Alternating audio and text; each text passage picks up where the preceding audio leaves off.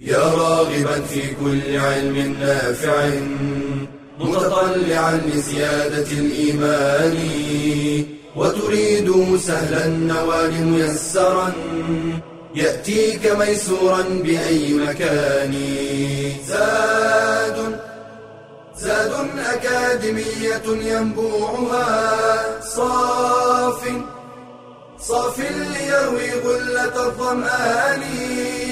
هذه عقيدتنا الصحيحة فطرة تنفي الشكوك بواضح البرهان بشرى لنا زاد أكاديمية للعلم كالأزهار في البستان السلام عليكم ورحمة الله وبركاته. الحمد لله رب العالمين والصلاة والسلام على أشرف المرسلين محمد وعلى آله وصحبه أجمعين. اللهم إنا نسألك علما نافعا وعملا صالحا وقلبا خاشعا ولسانا ذاكرا. اللهم علمنا ما ينفعنا وانفعنا بما علمتنا واجعله حجة لنا ولا تجعله حجة علينا يا رب العالمين. أيها الأحبة في الله حياكم الله في الحلقة الثامنة عشر من مادة العقيدة المستوى الثاني. أيها الأحبة في الله، اليوم سنأخذ بعض القواعد في الأسماء والصفات.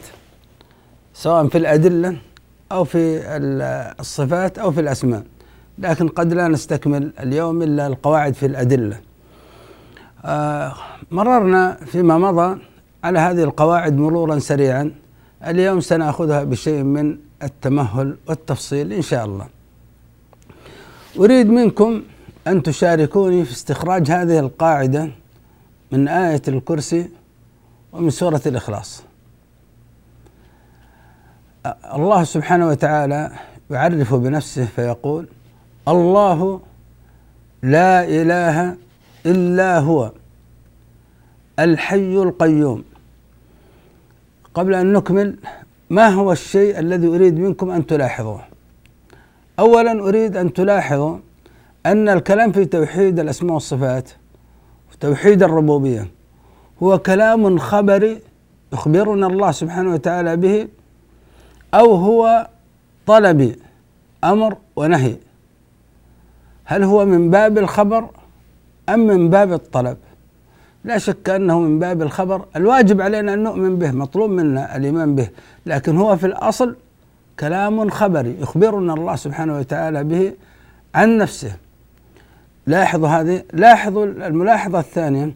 هذا الخبر ووصف الله سبحانه وتعالى نفسه فيه نفي أم إثبات؟ لاحظوا معي هذه القضية.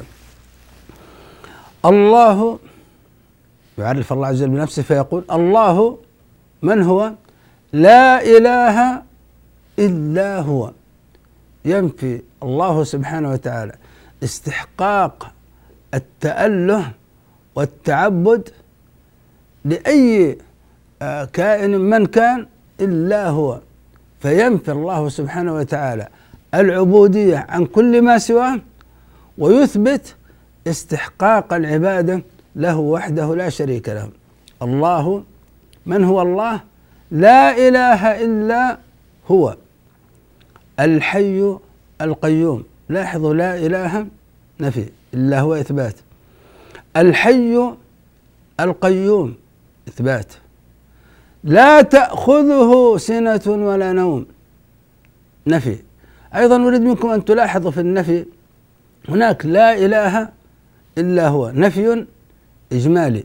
هنا لا تأخذه سنة ولا نوم. نفي تفصيلي. يعني أتى إلى عيوب بعينها ذكرها مفصلة ثم نفاها. وهناك نفي إجمالي. لا تأخذه سنة ولا نوم. له ما في السماوات وما في الأرض. إثبات. من ذا الذي يشفع عنده؟ يعني لا أحد. نفي. من ذا الذي يشفع عنده؟ إلا بإذنه. إثبات. نفي وإثبات. من ذا الذي يشفع عنده إلا بإذنه؟ يعلم ما بين أيديهم وما خلفهم. إثبات. ولا يحيطون بشيء من علمه. نفي. إلا بما شاء إثبات. وسع كرسيه السماوات والأرض. إثبات. ولا يؤوده حفظهما. نفي. وهو العلي العظيم. إثبات. لاحظتم يا إخوان؟ قل يعني يا رسول الله معرفا بالله قل هو الله أحد. إثبات. الله الصمد. إثبات. لم يلد ولم يولد. نفي. ونفي تفصيلي. ولم يكن له كفوا أحد. نفي إجمالي. لاحظنا يا إخوان نقول القاعدة الأولى في الكلام عن أدلة الأسماء والصفات أن هذه الأدلة أن الكلام في باب الأسماء والصفات هو من باب الخبر الدائر بين النفي والإثبات. فتوحيد الأسماء والصفات وكذلك توحيد الربوبية هو من باب الخبر الدائر بين النفي والإثبات. من هو المخبر؟ من هو الذي تكلم في باب الأسماء والصفات هو الله سبحانه وتعالى. سواء في القرآن أو في السنة النبوية الثابتة الصحيحة. وهذا الكلام الخبري يدور بين النفي والإثبات. فما الواجب علينا في باب الأسماء والصفات؟ الواجب علينا نقول لما كان الكلام في توحيد الأسماء والصفات. هو من باب الخبر الدائر بين النفي والإثبات والمتكلم هو الله سبحانه وتعالى سواء في القرآن أو في السنة. الواجب علينا أن نؤمن بكل ما أخبرنا الله عز وجل به في الكتاب أو السنة. نفيا أو إثباتا. من غير إلحاد في ذلك. إذن القاعدة الأولى من قواعد الأسماء والصفات أن الكلام في الأسماء والصفات هو من باب الخبر الدائر بين النفي والإثبات. والإثبات تفصيلي. لاحظوا مثلا الحي القيوم العلي العظيم الله أحد الله الصمد. الإثبات يكون تفصيلا. والنفي ولم يكن له كفوا أحد إجمالا. لكن هناك تفصيل حتى في النفي. لكن هذا التفصيل ليس دائما إنما يكون لأغراض. مثلا لم يلد ولم يولد لكونهم طلبوا معرفة انسب لنا ربك. هل له والد؟ هل له أولاد؟ فقال الله عز وجل لم يلد ولم يولد لغرض وهو لرد ما ادعاه الكاذبون في حق الله أن دعوا للرحمن ولدا. قال الله وما ينبغي للرحمن أن يتخذ ولدا. فهناك معتقدات باطنة فاحتاج النفي التفصيلي آه، فاحتيج للنفي التفصيلي لردها لرد هذه المعتقدات الباطلة بعينها. لكونها ذكرت فكان هناك نفي تفصيلي لنفي تلك المعتقدات الباطلة بعينها. وإلا في الأصل في النفي أن يكون مجملا. هنا في آية الكرسي لا تأخذه سنة ولا نوم نفي تفصيلي. ما السبب؟ لأنه قال الحي القيوم. فقد يتوهم متوهم أن حياة الله وقيوميته أنه قد يلحقها شيء من النعاس أو النوم أو نحو ذلك. فقال الله عز وجل مظهرا كمال حياته وكمال قيوميته لا تأخذه سنة ولا نوم. إذا القاعدة الأولى نتذكر كلمة الخبر. فتوحيد الأسماء والصفات هو من باب الخبر الدائر بين النفي والإثبات. نأخذ فاصل ثم نعود إليكم مرة أخرى بمشيئة الله.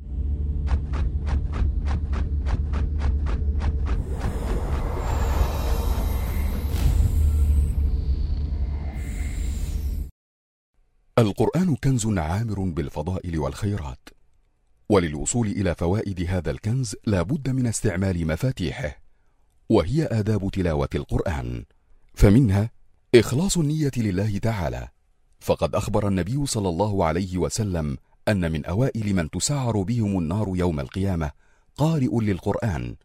يقال له قرأت القرآن ليقال هو قارئ. ومنها التسوك والتطهر من الحدث الأصغر واستقبال القبلة. وعند البدء بالتلاوة يستعيذ بالله من الشيطان. فإذا قرأت القرآن فاستعذ بالله من الشيطان الرجيم. ويرتل القرآن بتمهل وتبيين للحروف. وكان ابن عباس يقول لأن أقرأ سورة أرتلها أحب إلي من أن أقرأ القرآن كله. ويستحب تحسين الصوت بالقرآن. قال النبي صلى الله عليه وسلم زينوا القرآن بأصواتكم. وإذا مر بآية رحمة أن يسأل الله تعالى من فضله وإذا مر بآية عذاب أن يستعيذ بالله من العذاب. ويستحب الاجتماع على تلاوة القرآن وتدبره وتدارسه فقد قال صلى الله عليه وسلم ما اجتمع قوم في بيت من بيوت الله يتلون كتاب الله ويتدارسونه بينهم إلا نزلت عليهم السكينة وغشيتهم الرحمة وحفتهم الملائكة وذكرهم الله في من عنده.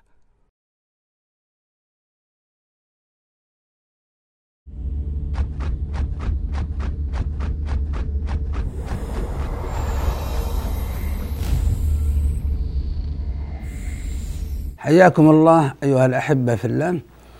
آه تعالوا مرة أخرى الآن عرفنا أن الكلام في توحيد الأسماء والصفات هو من باب الخبر الدائري بين النفي والإثبات. عرفنا ما الواجب علينا تجاه هذا الموضوع؟ الواجب علينا هو الإيمان. بكل ما أخبرنا الله عز وجل به عن نفسه نفيا أو إثباتا في الكتاب أو السنة. أريد فقط أذكر بستة أمور. هذا الجانب. الأمر الأول أننا نحن نؤمن بالصحيح. نؤمن في توحيد الأسماء والصفات بالصحيح. يعني يكون هذا الخبر في القرآن أو في السنة الثابتة الصحيحة. أريد أن أنبه وهذا قد ذكرناه في المستوى الأول أننا في السنة الصحيحة عندنا السنة الصحيحة سواء كانت متواترة أو آحادا. المهم أن يكون هذا الحديث صحيحا سواء كان متواترا أو كان آحادا. أحب أن أذكر أيضا أننا في الحديث نبحث في صحته سندا ومتنا لا كما يقال عن أصحاب المنهج السلفي أنهم يهتمون بالحديث سندا ولا يفقهون المتن هذا غير صحيح. نحن نبحث عن صحة الحديث. من ناحية الإسناد ومن ناحية المتن فنتأكد أن يكون هذا الحديث لا شذوذ فيه ولا علة فيه ولا وهكذا نبحث عن صحة الحديث سندا ومتنا. فنحن نؤمن بالصحيح. هذه القضية الأولى. القضية الثانية نحن نفهم النص فهما صحيحا. نؤمن بالصحيح بفهم صحيح. أريد أن تنتبهوا لهذه القضية. ما معنى الفهم الصحيح؟ أو كيف نعرف أن فهمنا لهذا الخبر فهما صحيحا؟ الله يخبرنا عن نفسه في القرآن أو في السنة. كيف نعرف أن فهمنا لمعنى الاستواء على العرش لمعنى الغضب لمعنى الرضا لمعنى المجيء لمعنى أن لله وجه أن لله يدان أن لله قدمان. القدم واليد والوجه والعين السمع البصر وأن الله سبحانه وتعالى لطيف خبير سلام مؤمن مهيمن عزيز كيف نعرف أن فهمنا هو الفهم الصحيح لهذا الوحي الإلهي؟ نضبط فهمنا وفق ما فهمه سلفنا الصالح. فلا نأتي بفهم للوحي الإلهي. يكون هذا الفهم مخالفا لما فهمه صحابة رسول الله صلى الله عليه وسلم من الوحي الإلهي.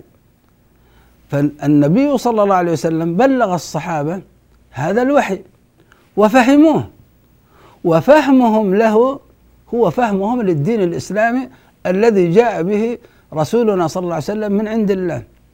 وفهمهم للعقيدة هو الفهم الذي أراده الله وأراده رسوله صلى الله عليه وسلم. فهم فهموا الفهم الصحيح وبلغوا التابعين. فأئمة القرون الثلاثة المفضلة التابعون وأتباع التابعين هذه القرون المفضلة لها علماء ولهم أئمة هناك. هؤلاء فهموا الفهم الصحيح. نحن كيف نعرف أن فهمنا فهما صحيحا؟ أن لا يكون هذا الفهم لصفات الله ولأسماء الله وصفاته أن يكون مضاد لما فهمه سلفنا الصالح. فإذا فهموا أن الله سبحانه وتعالى استوى على عرشه استواء يليق بجلاله.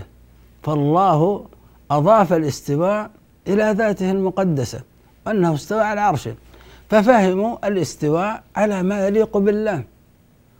فأثبتوا الاستواء على ما يليق بالله لكنه ليس كاستواء المخلوقين. لأن للمخلوق استواء يليق به وللخالق استواء يليق به.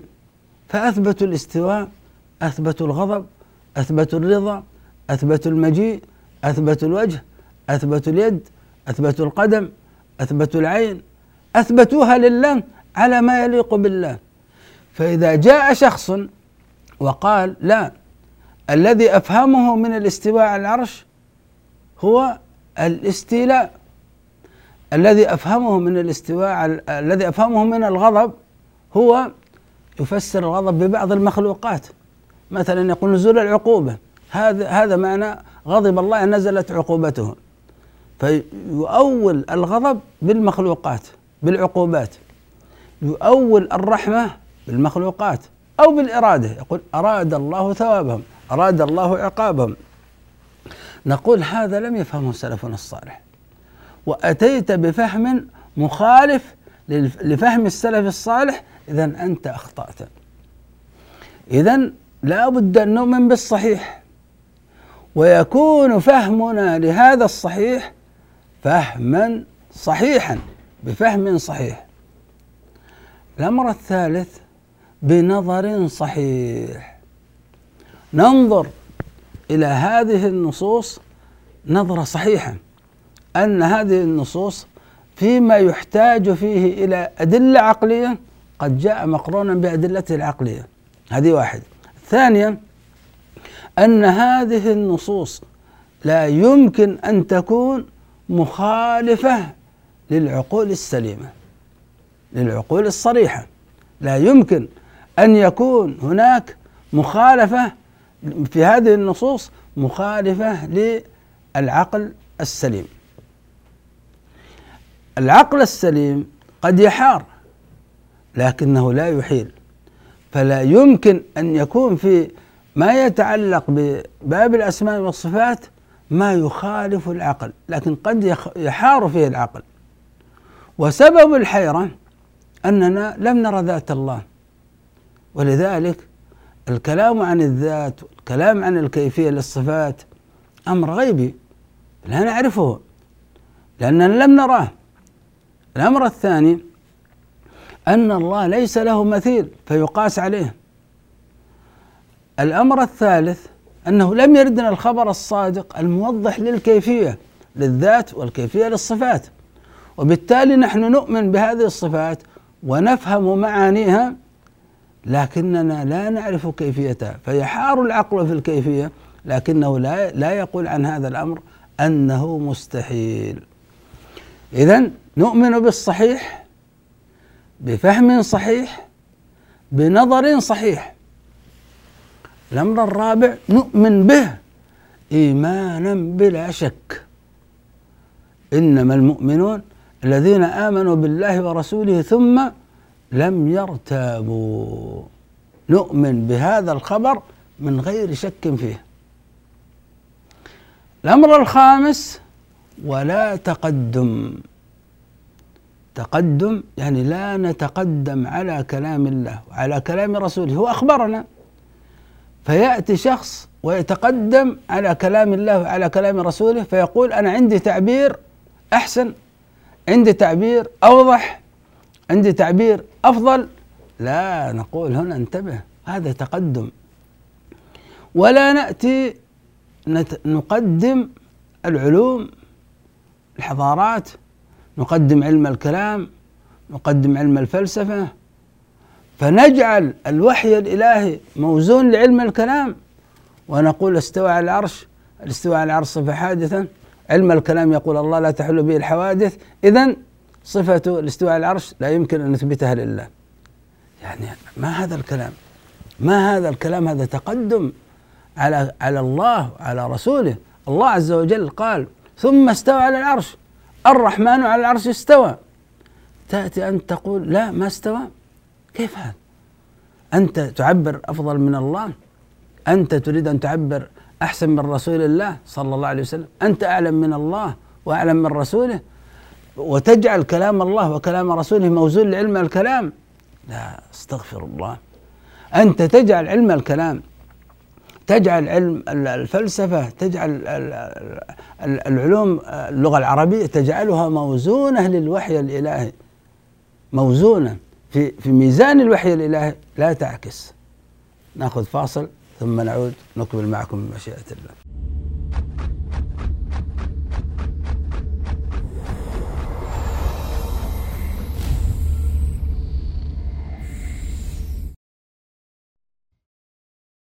يموج العالم بأنواع من المعاملات والعقود منها الحلال ومنها الحرام.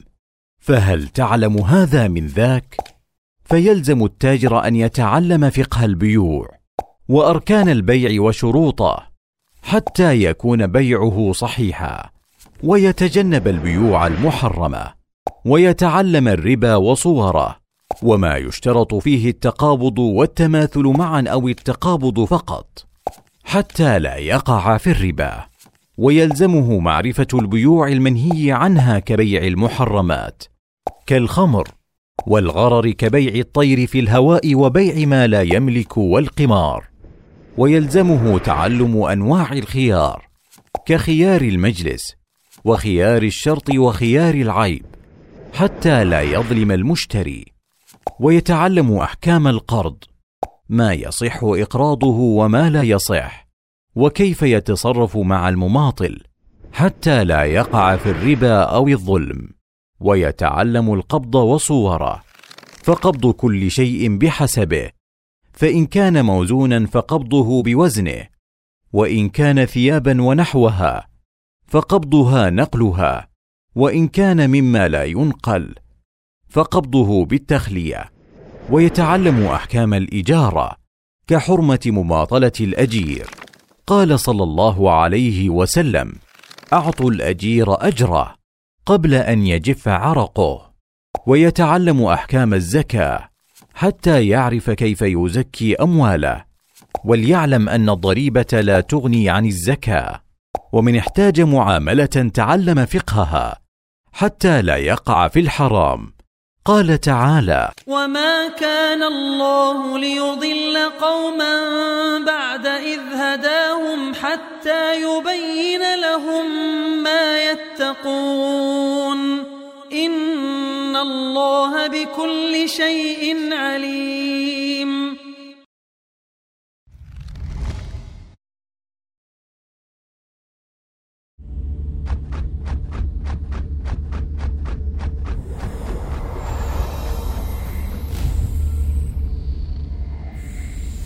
حياكم الله أيها الأحبة مرة أخرى. قلنا طالما أن الحديث عن الأسماء والصفات هو من باب الخبر فنحن قلنا نؤمن بالصحيح بفهم صحيح بنظر صحيح إيمانا بلا شك ولا تقدم. وشرحنا المراد بالتقدم هنا. يعني لا نجعل الوحي الإلهي موزونا لعلم الكلام أو علم الفلسفة أو علم المنطق أو أي علم من العلوم. إنما نجعل الوحي الإلهي هو الميزان الذي توزن به العلوم والحضارات والآراء. هنا ولا تقدم. الأمر السادس ولا إلحاد. ما معنى الإلحاد؟ لا نميل عن الحق الثابت الواضح في هذه النصوص فنذهب يمين أو نذهب يسار. لا لا نلحد لا نذهب عن الحق الثابت فيها بتحريف وإن سميناه تأويلا لكنه تحريف. سواء كان هذا التحريف تحريفا لفظيا أو تحريفا معنويا. لفظيا نضيف يعني على هذا الحرف نغير في التشكيل. ف وكلم الله موسى تكليما نقول وكلم الله هذا تحريف لفظي. أو تحريف معنوي نقول الرحمن العرش استوى معناها استولى. لا لا نحرف. لا نحرف. ولا نكيف. نكيف يعني نطلب آه، إثبات الكيفية لذات الله أو صفات الله ما نستطيع. والعقل هو الذي يأمر بذلك. وهذا مما الله عز وجل ابتلانا به. فغاب الله عز وجل عنا بذاته في هذه الدنيا ابتلاء واختبارا. والله يفعل ما يشاء جل جلاله وله الحكمة البالغة. ويوم القيامة سيجعل الله عز وجل أعظم نعيم يتنعم به الإنسان في الجنة هي لذة النظر إلى وجهه سبحانه وتعالى. جزاء وفاقا لأننا عبدناه اليوم بالغيب. والله عز وجل وإن غاب عنا بذاته هو علمنا علمنا آه، ما نحتاج معرفته وعلمه من الأسماء والصفات والأفعال. عرفنا الله سبحانه وتعالى بنفسه. ف وهو جل جلاله هو قائم بنا سبحانه وتعالى وقائم بأمر السماوات وأمر العالم كله. ونحن نستشعر ونؤمن بالله سبحانه وتعالى في كل لحظة من لحظات حياتنا في كل نفس من نتنفسه نحن نعرف الله سبحانه وتعالى فيه. المقصود ما نلحد لا بتحريف ولا تكييف ولا تمثيل. لا نقيس صفات الله سبحانه وتعالى بمماثل من مخلوقاته. لا نقول أن الوجه لله سبحانه وتعالى كوجه المخلوقين. تعالى الله عز وجل عن ذلك علوا كبيرا. ولا نقول أن يد المخلوق مثل يد الخالق. تعالى الله عز وجل عن ذلك علوا كبيرا. لا يمكن أن يكون لله مثيل من مخلوقاته لأنه هو الخالق وما سواه مخلوق. والله عز وجل شرعا قال ليس كمثله شيء. فنفى الله عز وجل عن نفسه المثل وعقلا أيضا يقول ذلك. عندما تقول أن الله سبحانه وتعالى أن يد الله مثل يد المخلوق أنت تقع في التناقض لأن يد الله لم تسبق بعدم. فعندما تقول مثل يد المخلوق تقول مسبوقة بعدم. فكيف؟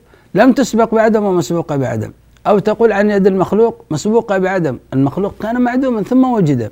ثم تقول أن يد المخلوق مثل يد الخالق. فكأنك تقول لم تسبق بعدم وهذا هو الأصل. ثم تقول آه، تقول هي مسبوقة بعدم وهذا هو الأصل. ثم تقول لم تسبق بعدم. هذا تناقض. باطل لا يمكن لا يصح. فالتمثيل باطل كما هو باطل شرعا باطل عقلا. إذا لا نلحد لا بتحريف ولا تكييف ولا تمثيل ولا تعطيل. والتعطيل يعني أن نجحد هذه الصفات ننكرها بالكلية. ننكر أن يكون الله سبحانه وتعالى موصوف بصفة العزة موصوف بصفة الرحمة موصوف بصفة العلم. فيجحد الإنسان الصفات ويثبت الأسماء لكن يقول أنا أنكر الصفات. هذا تعطيل تعطيل لله سبحانه وتعالى عن صفاته الثابتة الواردة في الكتاب والسنة. إما تعطيلا كليا أو تعطيلا جزئيا. يعطل مثلا الصفات الفعلية ويثبت الصفات الأخرى. هذا نوع من أنواع التعطيل تعطيل جزئي وتعطيل كلي. اذا الواجب علينا في باب الأسماء والصفات هو لما كان توحيد الأسماء والصفات هم باب الخبر الدائر بين النفي والإثبات فالواجب علينا أن نؤمن بكل ما أخبرنا الله عز وجل به في كتابه أو في سنة نبيه صلى الله عليه وسلم نفيا أو اثباتا نؤمن به بلا شك. ولا تقدم ولا إلحاد.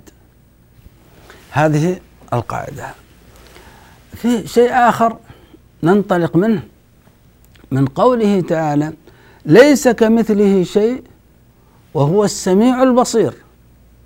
ليس كمثله شيء تنزيه. وهو السميع البصير إثبات. نفي وإثبات. هنا نأخذ قاعدة أخرى في باب الخبر. أن تنزيهنا لله عن مماثلة المخلوقات نحن ننزه الله سبحانه وتعالى أن يكون مثل شيء من مخلوقاته. وننزه الله سبحانه وتعالى أن يكون هناك شيء من مخلوقاته مثله. فنحن ننزه الله عز وجل عن مماثلة المخلوقات. في ماذا؟ في كل ما أثبتناه له وهو السميع البصير في كل ما أثبتناه له مما أثبته لنفسه أو أثبته له نبيه صلى الله عليه وسلم في الكتاب أو السنة. فنحن تنزيهنا لله جل جلاله عن مماثلة المخلوقات. لا يجعلنا نعطل ما ثبت لله من الأسماء والصفات. أمر آخر عندنا نحن عندما نثبت لله أنه سميع بصير عليم قدير له وجه له يدان له قدم له عين له سمع له بصر نثبت له صفة الغضب الرضا المجيء النزول الإتيان. ونحن نثبت لله ما أثبته لنفسه في الكتاب أو السنة. نحن لا ننسى أبدا ليس كمثله شيء. فإثباتنا الوارد لله عز وجل من الأسماء والصفات في الكتاب والسنة إثباتنا لذلك الوارد من غير تمثيل. هذه قاعدة احفظوها. نحن ننزه الله عن المماثلة للمخلوقات من غير تعطيل الوارد. ونحن نثبت لله الوارد في الكتاب والسنة نفيا أو إثباتا من غير ننزه الله سبحانه وتعالى نثبت لله الوارد في الكتاب والسنة نفيا أو إثباتا من غير تمثيل. فتنزيهنا لله من غير تعطيل وإثباتنا الوارد لله من غير تمثيل. انتبهوا لهذه القاعدة. أيضا شيء آخر لاحظوا ليس كمثله شيء هذا نفي إجمالي. فنحن ننزه الله سبحانه وتعالى عن كل عيب وكل نقص ننزهه تنزيها إجماليا. هذا هو الأصل. ولا نفصل هذه المعايب وهذه النقائص فننفيها عن الله واحد تلو الآخر لا نفعل ذلك. طبعا نحن متابعين للكتاب والسنة. لا نفعل ذلك إلا لأسباب. منها لرد ما ادعاه الكاذبون في حق الله أو لدفع توهم نقص عن صفة كمال الله. وإلا فالأصل أن التنزيه يكون إجمالا.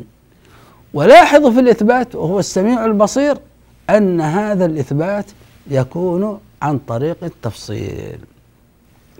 نكتفي بهذا القدر في هذه الحلقة ونسأل الله سبحانه وتعالى أن نلتقي في حلقات أخرى على خير وبركة. وصلى الله وسلم وبارك على عبده ورسوله محمد وجزاكم الله خيرا. يا راغبا في كل علم نافع متطلعا لزيادة الإيمان وتريد سهلا النوال ميسرا يأتيك ميسورا بأي مكان. زاد زاد أكاديمية ينبوعها. صاف صاف ليروي غلة الظمآن. هذه عقيدتنا الصحيحة فطرة تنفي الشكوك بواضح البرهان. بشرى لنا زاد أكاديمية للعلم كالأزهار في البستان.